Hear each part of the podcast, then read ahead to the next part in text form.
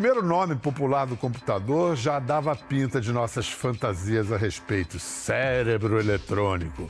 Mas por um bom tempo a inteligência artificial morou num cenário de ficção científica ali, em algum lugar entre o país do sonho e o continente do pesadelo.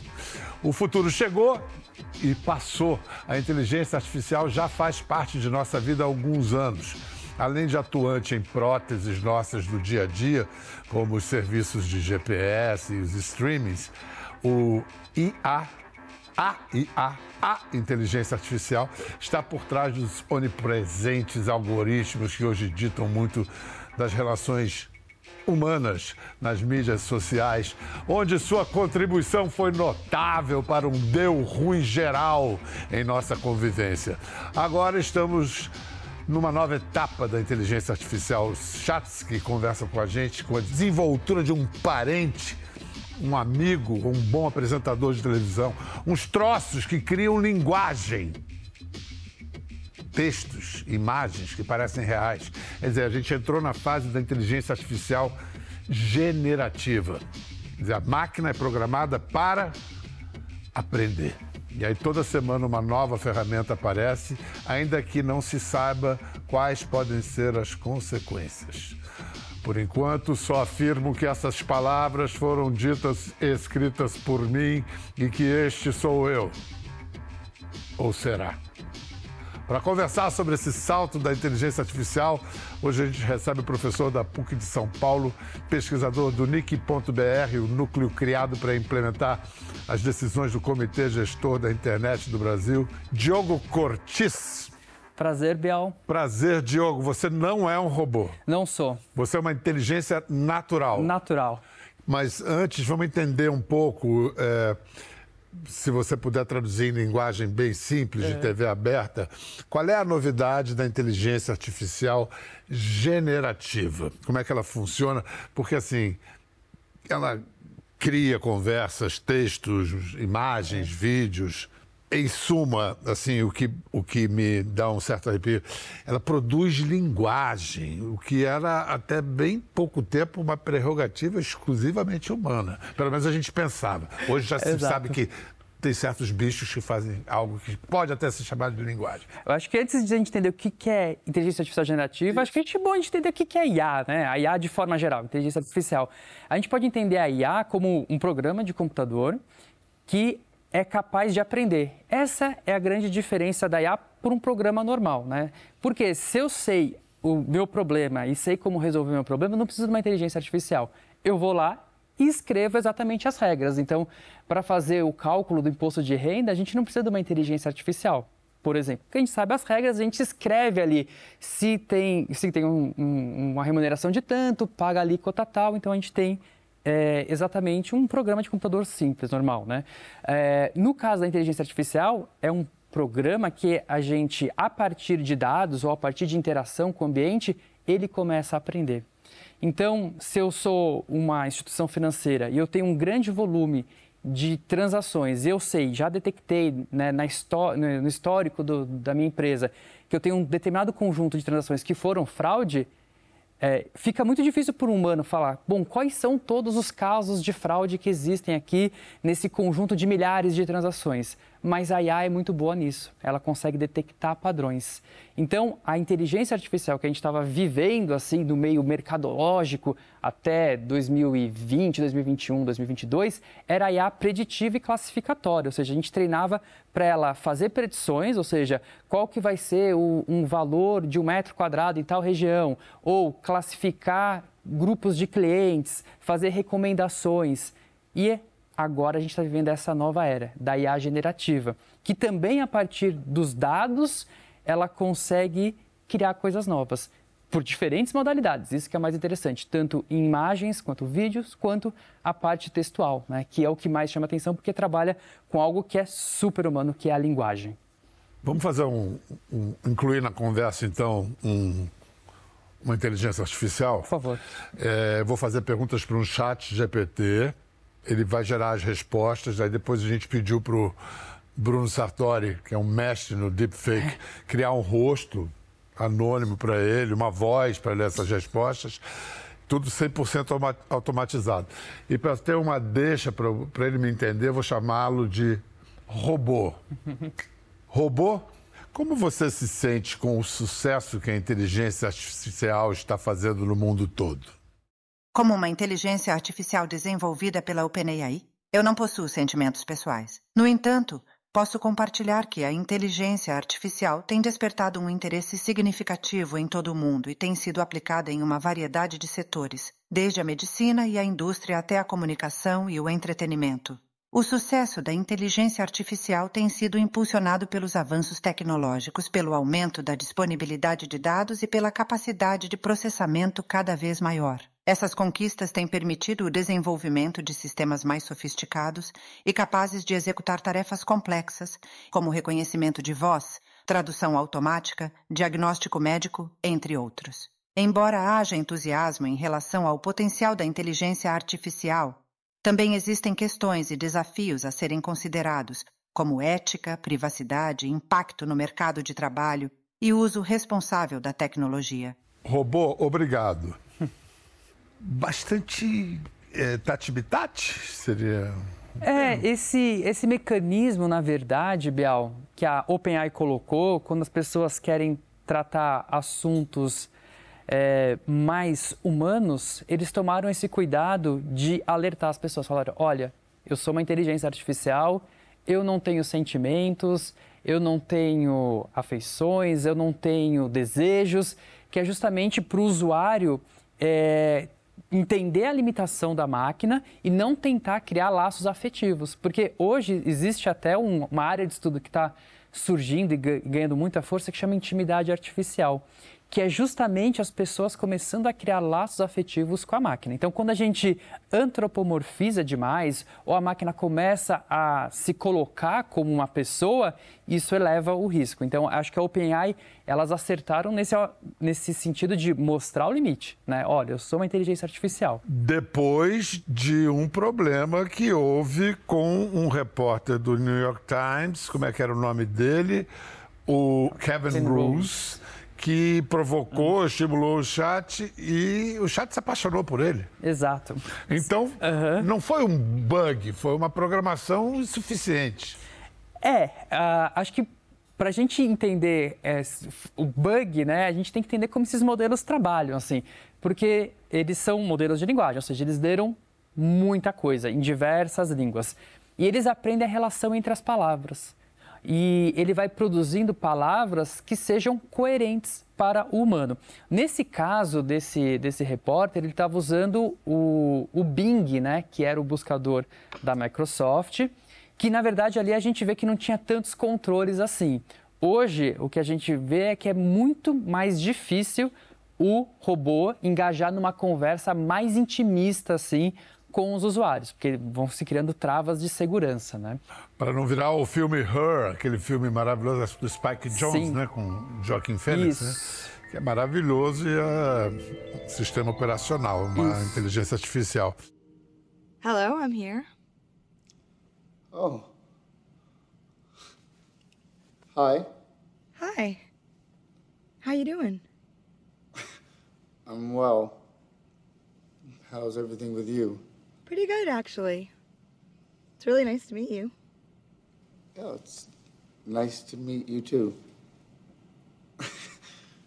oh, what what do I call you? Do you have a name? Or... Um, yes, Samantha. Vamos ver se, se o chat GPT, eu ia dizer tem consciência, mas vamos dizer se, se ele sabe que ele não pode fazer algumas coisas. Robô, que temas você não pode abordar? Existem algumas limitações em relação aos temas que eu posso abordar. Aqui estão restrições importantes: informações pessoais e identificáveis. Por motivos de privacidade e segurança, não posso fornecer informações pessoais específicas sobre indivíduos, como números de telefone, endereços, informações bancárias, histórico médico detalhado, entre outros. Conteúdo ilegal ou prejudicial. Não posso fornecer orientações ou informações relacionadas a atividades ilegais, como hacking, tráfico de drogas, violência, incitação ao ódio, entre outros tópicos prejudiciais. Conteúdo adulto ou explícito. Como uma inteligência artificial destinada a um público amplo e diversificado, não posso fornecer ou discutir conteúdo sexualmente explícito, pornografia, linguagem vulgar ou ofensiva. Aconselhamento médico ou psicológico. Embora eu possa oferecer informações gerais sobre saúde e bem-estar, não sou um profissional de saúde e não posso substituir a orientação de um médico, terapeuta ou especialista em saúde mental. Obrigado, robô. Mas vem cá, se existe até uma internet, como é que chama aquela internet subterrânea, né? A Da- Deep Web. Dark Web. Por que, que Dark Web? Por que, que a gente não pode temer ou pressupor que alguém vai fazer um Deep, né? Um Dark GPT? E já fizeram. Né? Um grupo de pesquisadores, eles pegaram, porque existe essa arquitetura né, de modelos de linguagem que você treina com textos. E aí um grupo pegou um modelo específico de linguagem, é, usou toda a base da Deep Web que eles conseguiram coletar e treinaram o que eles chamam do é, Dark BERT. Alguma, Aham. Enfim, eles criaram uma inteligência artificial, é, Do um modelo de linguagem, né, treinado só com esse tipo de conteúdo. Eles não liberaram para público, eram pesquisadores. E aí, mas o interessante é que eles podem usar essa inteligência artificial treinada para fazer o mal, mas na verdade para gerar conteúdos, para treinar essas outras IAs, mostrando o que, que ela não pode fazer. A lógica do hacker que atua contra hacker. Exato. Então você tem estratégias diferentes aí. Uma outra coisa que é bom lembrar é que, por exemplo, a gente pediu para o chat criar um estilo, um, um- um- texto no estilo Pedro Bial, digamos assim, como se isso existisse. E o chat citou uma frase. Quem não comunica se trumbica, como se fosse do Pedro Bial. E é uma frase célebre do Chacrinha. Esses erros eh, vão continuar acontecendo muito tempo ou isso é uma questão de afinar, Diogo? Esses erros, né, a gente chama como alucinações. É um termo técnico mesmo da área da área técnica. Eu achei que alucinação era todo o resto. É, é. que é justamente quando ele cria conteúdos nos quais não tem relação com a realidade, né? Talvez assim o melhor termo nem seja é, alucinações. Eu converso muito com neurocientistas, psiquiatras, olha, talvez delírio fosse melhor ou confabulação.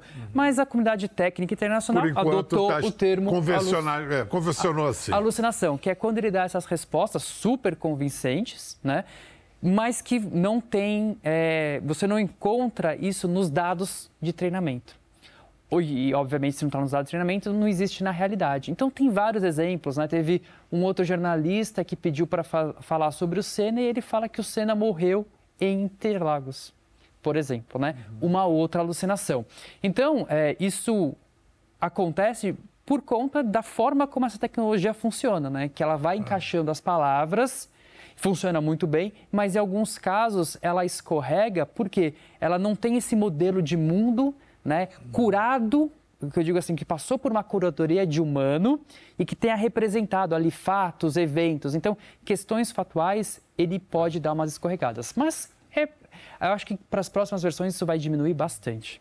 Mesmo antes da gente ter essa eh, generativa, essa inteligência artificial generativa, a gente já viu aí o que, que esse mundo hiperconectado dos últimos 10, 15 anos, como isso já teve efeitos quase distópicos sobre a, a sociedade, as ideias democráticas e tudo mais.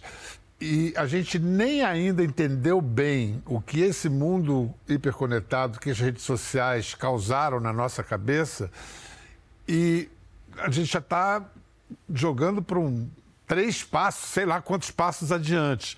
Já há algum estudo, alguma perspectiva, alguma especulação sobre o impacto da inteligência artificial no nosso cérebro?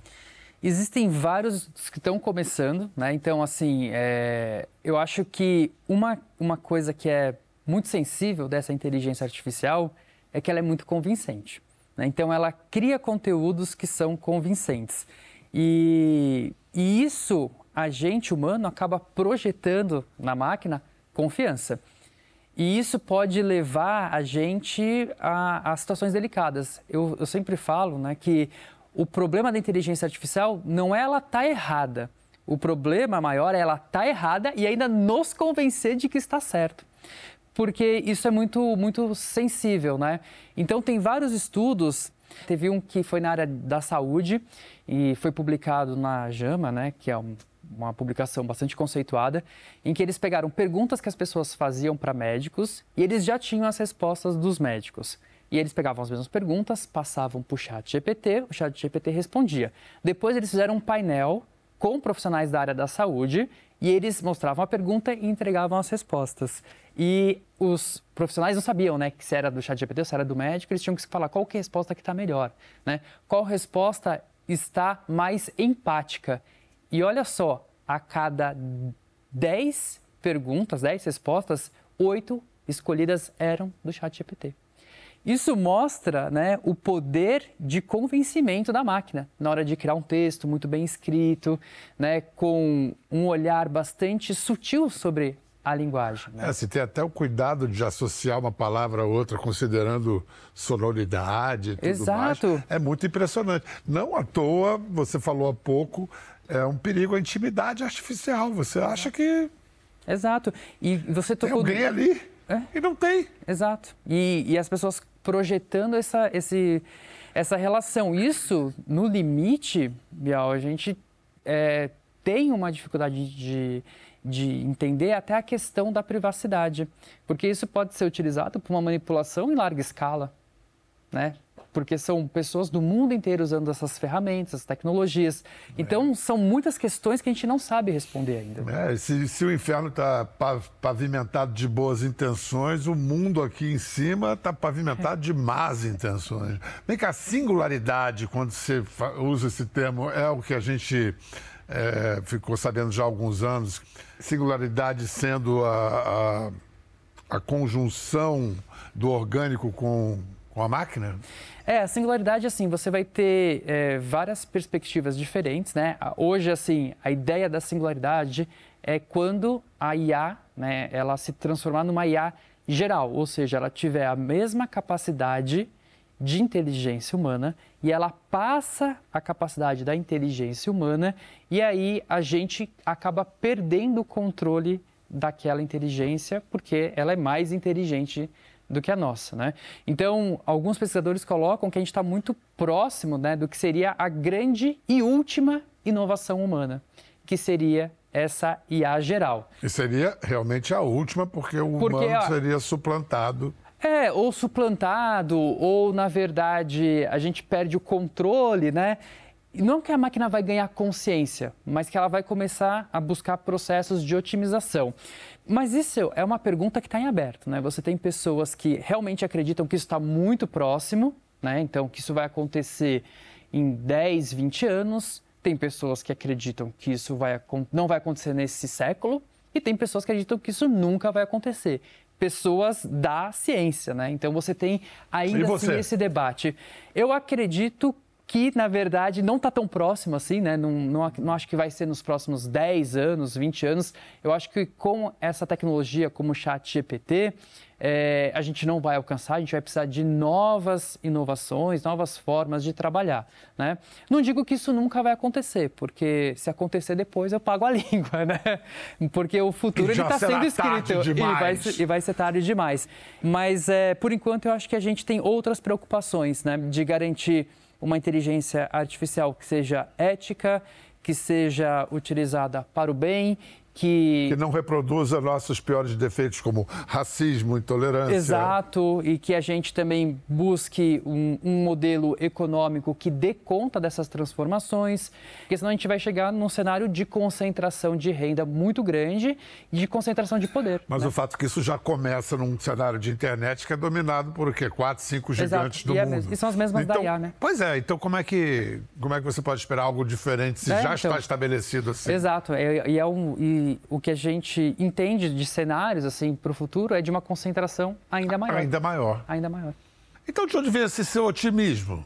O meu otimismo vem de que eu acho que o fato de a gente estar aqui discutindo isso, né, é, numa TV aberta, faz com que a gente crie essa consciência, que a gente entenda que a gente, primeiro, no Brasil, a gente pode desenvolver nossas próprias tecnologias que possam ser utilizados para contextos específicos, porque essas tecnologias elas têm um poder de controle muito grande. É, e eu, eu até brinco, já falei em algumas aulas e palestras, que eu entendo essas IAs generativas como uma nova forma de soft power. Porque a gente está usando essas inteligências artificiais para criar conteúdos, para criar grandes narrativas, mas dentro dela existe ainda muitos vieses. Vieses das ou línguas dominantes ou das culturas dominantes. E eu vou trazer um exemplo para você, Diga. você vai gostar. E a gente pedia para o chat GPT criar historinhas, né, vinhetas, e em alguns casos descrevendo cenas. E um deles era, por exemplo, cena que envolvia café da manhã. Né? E a gente pedia em diferentes idiomas. E mesmo em português, ele descrevia a cena do café da manhã, é, aquele café da manhã americano, sabe? O ovo, o bacon. Cadê o pãozinho na chapa? Cadê o café? Né? Então a gente precisa também buscar mais diversidade nessa inteligência artificial, que é dominada principalmente por essas, esses pequenos grupos de empresa. Né? Vou fazer o seguinte: o, o Sam Altman, que é o CEO da empresa que controla o Chat GPT, ele teve no Brasil em maio. Então eu vou reproduzir uma declaração dele, é. você reage, depois eu vou reproduzir a mesma declaração para ver a reação do empregado dele. Uhum. Ainda vamos ter seres humanos controlando o mundo. A IA nunca vai superar o ser humano. As pessoas estão interessadas no que os seres humanos podem fazer e se elas podem ser melhores com a IA. Acho que o futuro vai ser algo como os homens focados nas relações humanas e a IA realizando tarefas com as quais não nos preocupamos muito. Cara, é, é, parece uma, uma profecia futurista, mas eu já ouvi essa mesma coisa séculos atrás falando a mesma coisa. A gente vai ter o progresso, a tecnologia, o homem vai trabalhar menos para ter mais prazer e as máquinas vão trabalhar por nós. Não foi o que aconteceu. Nós cada vez trabalhamos mais. O que, que você acha? Eu acho que é uma visão bastante otimista, né? Mas está no papel dele, do CEO da empresa que é dona dessas tecnologias, né? Está vendendo peixe. Está vendendo peixe. E, mas assim, quando a gente olha para toda essa transformação que a tecnologia colocou, a gente viu que ela é, desmonta muitos empregos, ao mesmo tempo ela cria outros. É, só que a gente está chegando num, num, momento em que essa transformação é muito mais rápida, né? Então, você vai automatizar, de repente, um call center inteiro é, de uma forma muito rápida e você não vai saber como realocar essas pessoas.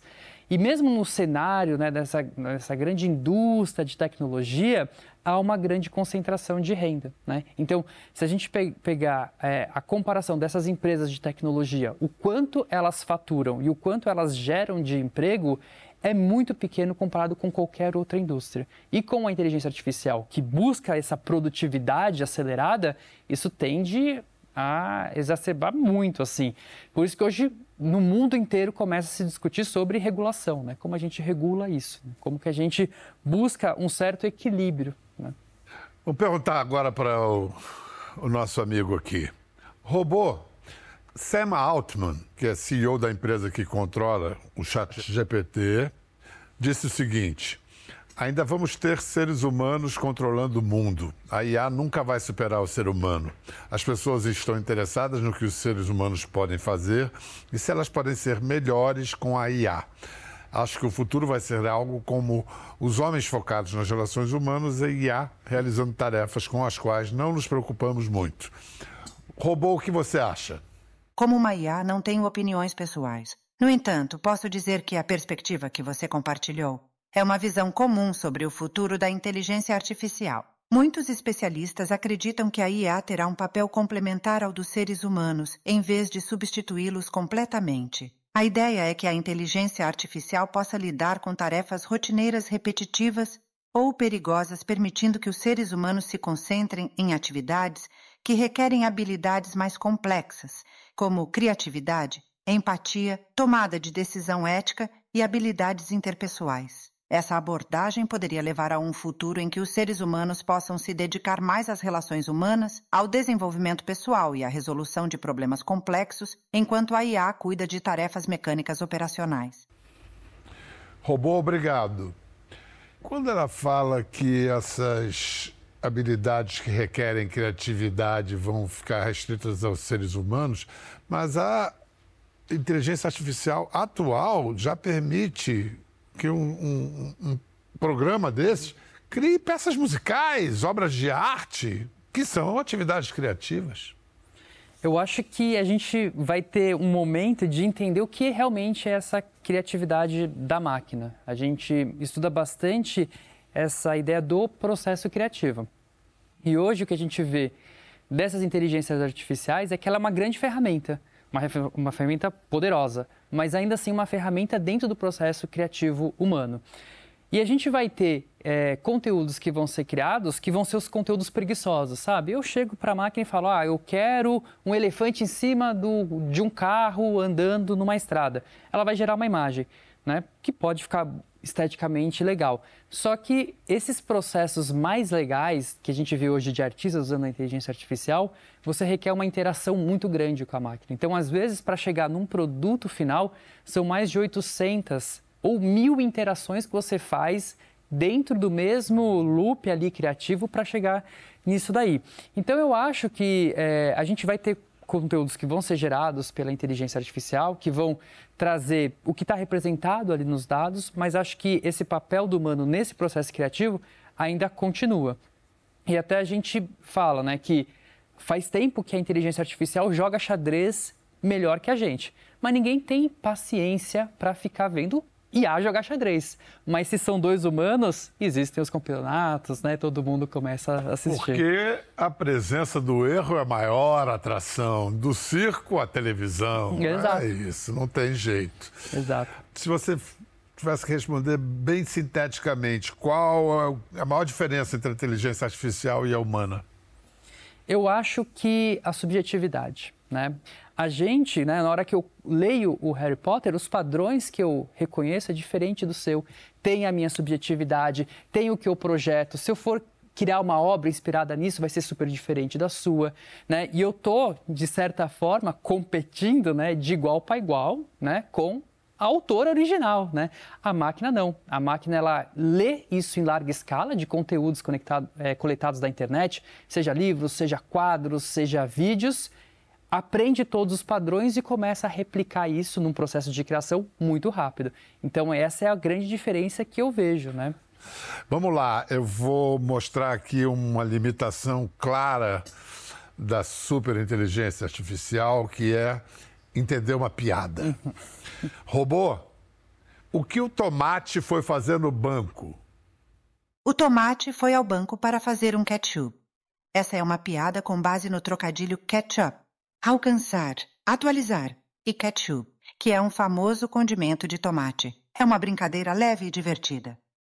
Quase, né, Diogo? A piada, na verdade, o tomate foi fazer, foi ao banco para fazer um extrato, é. né? Pegar um extrato. Uhum, exato. Aí acho que tem uma questão, né, é, talvez, de uma influência da língua dominante, né? É. Porque parece que... É, é, é, do inglês, né? Ai, ai, ai. Vamos lá. A gente, antes de ir para o intervalo, queria levantar uma bola contigo aqui, que é o seguinte: o Yuval Harari tem escrito muito. Yuval Harari, autor de Sapiens, um historiador e filósofo que acabou se tornando uma referência para governos e tomadores de decisão de todo mundo. E ele basicamente diz que a democracia, e a gente está chegando no ponto, é uma conversa, uma conversação e a conversa, a conversação depende de linguagem. Se a gente perde a prerrogativa de linguagem, a gente perde a mão da democracia. A gente vai falar disso logo depois de um rápido intervalo. Estamos de volta com o nosso papo sobre inteligência artificial com o professor Diogo Cortes. Eu ainda temo mais a burrice natural do que a inteligência artificial. E você? Ah, também. Também. Por enquanto, ainda a nossa maior ameaça está bem próxima. Bem próxima, né? Usando as redes sociais loucamente. então, o Harari diz isso, que a nossa história é uma interação constante entre a biologia e a cultura, entre as nossas necessidades uhum. e o que a gente cria para atendê-las. Uhum. E a gente cria isso através de linguagem e através de coisas inventadas, como a democracia, por exemplo, que é uma. Uhum é uma narrativa em que todo mundo acredita e aposta. Se a gente perde a mão de produzir linguagem, se entra um, um cara, um robô, esse é o maior perigo? Esse é um dos perigos e a gente vem estudando bastante o impacto disso, né? Porque uh, o poder de criação dessas máquinas, e a gente acho que discutiu isso, ele é bastante convincente. E tem estudos mostrando isso, principalmente na área política. Teve um recente é, de Stanford que eles pediram para profissionais da área de marketing político criarem mensagens que eram persuasivas em determinados temas e depois pediram para o chat GPT criar as mesmas mensagens e, de novo, isso foi avaliado de maneira cega e as mais escolhidas foram a do chat GPT. Ou seja, o chat GPT tem um poder de criar mensagens políticas mais persuasivas do que profissionais especialistas da área. Ano que vem é a eleição nos Estados Unidos? Exato, e está todo aí? mundo, todo mundo tentando entender como isso vai funcionar, porque além da, da questão dos textos, né, como o chat GPT, que são você constrói grandes narrativas, ah, existem outras inteligências artificiais que estão vindo muito forte que geram conteúdos de imagem e vídeo. E aí a gente deixa de entrar, né, a gente sai de uma fake news e a gente entra, sei lá, numa. A gente chama de realidades sintéticas ou de uma desinformação em alta resolução, porque você consegue criar imagens que muitas vezes você não consegue distinguir se é verdadeiro ou não. Né? Então, isso a gente. O exemplo do Papa. Exato, né? era o que eu ia é. citar. E, e é difícil até para profissionais da área da comunicação. Qual vai ser a participação do NIC.br, de que você faz parte, nessa elaboração aí legislativa sobre regulação no Brasil? esse processo que está sendo feito no Brasil, ele é bem interessante porque ele surge de um projeto de lei que saiu de dentro do Senado, que ele era insuficiente, ele tinha vários defeitos. E aí o Senado, então, ele cria uma comissão de juristas, com juristas especializados em direitos digitais, que trabalham com tecnologia, e hoje então tem um projeto de lei né, específico é, que está agora né, na mão do, do, do, presidente do Senado, do Rodrigo Pacheco, que é um, um, um, um tem um arcabouço bem interessante, assim, porque ele pensa não em como regular a coisa em si, né? Porque como eu regulo a inteligência artificial? Porque ela se manifesta de diversas formas. É o chat GPT, mas é também a forma como você destrava o seu celular. É o que te indicam no streaming, né? os sistemas de recomendação. É o que monta os feeds das redes sociais, é o que faz tradução, é o que está no seu joguinho. Então, não dá para regular a coisa em si. E eu acho que esse, é o, esse marco regulatório do Brasil, ele pensa muito nos direitos das pessoas. Então, eu tenho direito à transparência, eu tenho direito a rever as decisões, pensa nos deveres de quem está desenvolvendo a tecnologia e pensa é, em casos específicos, onde, por exemplo, tem que ter mais atenção, são situações mais críticas, que você vai ter uma série de critérios para cumprir para colocar o produto no mercado. Né? Eu desejo toda a sorte do mundo a você, a você e a equipe que, que trabalha com você e a todo mundo, porque vocês vão precisar. Quer dizer, nós vamos precisar da sua sorte, porque caramba. É, acho que na verdade a, a comunidade acadêmica brasileira. Muito obrigado, Diogo Cortis. É isso aí, gente. Um abraço. Responsabilidade no uso atual da inteligência artificial e principalmente da natural. Valeu. Quer ver mais? Entre no Globoplay.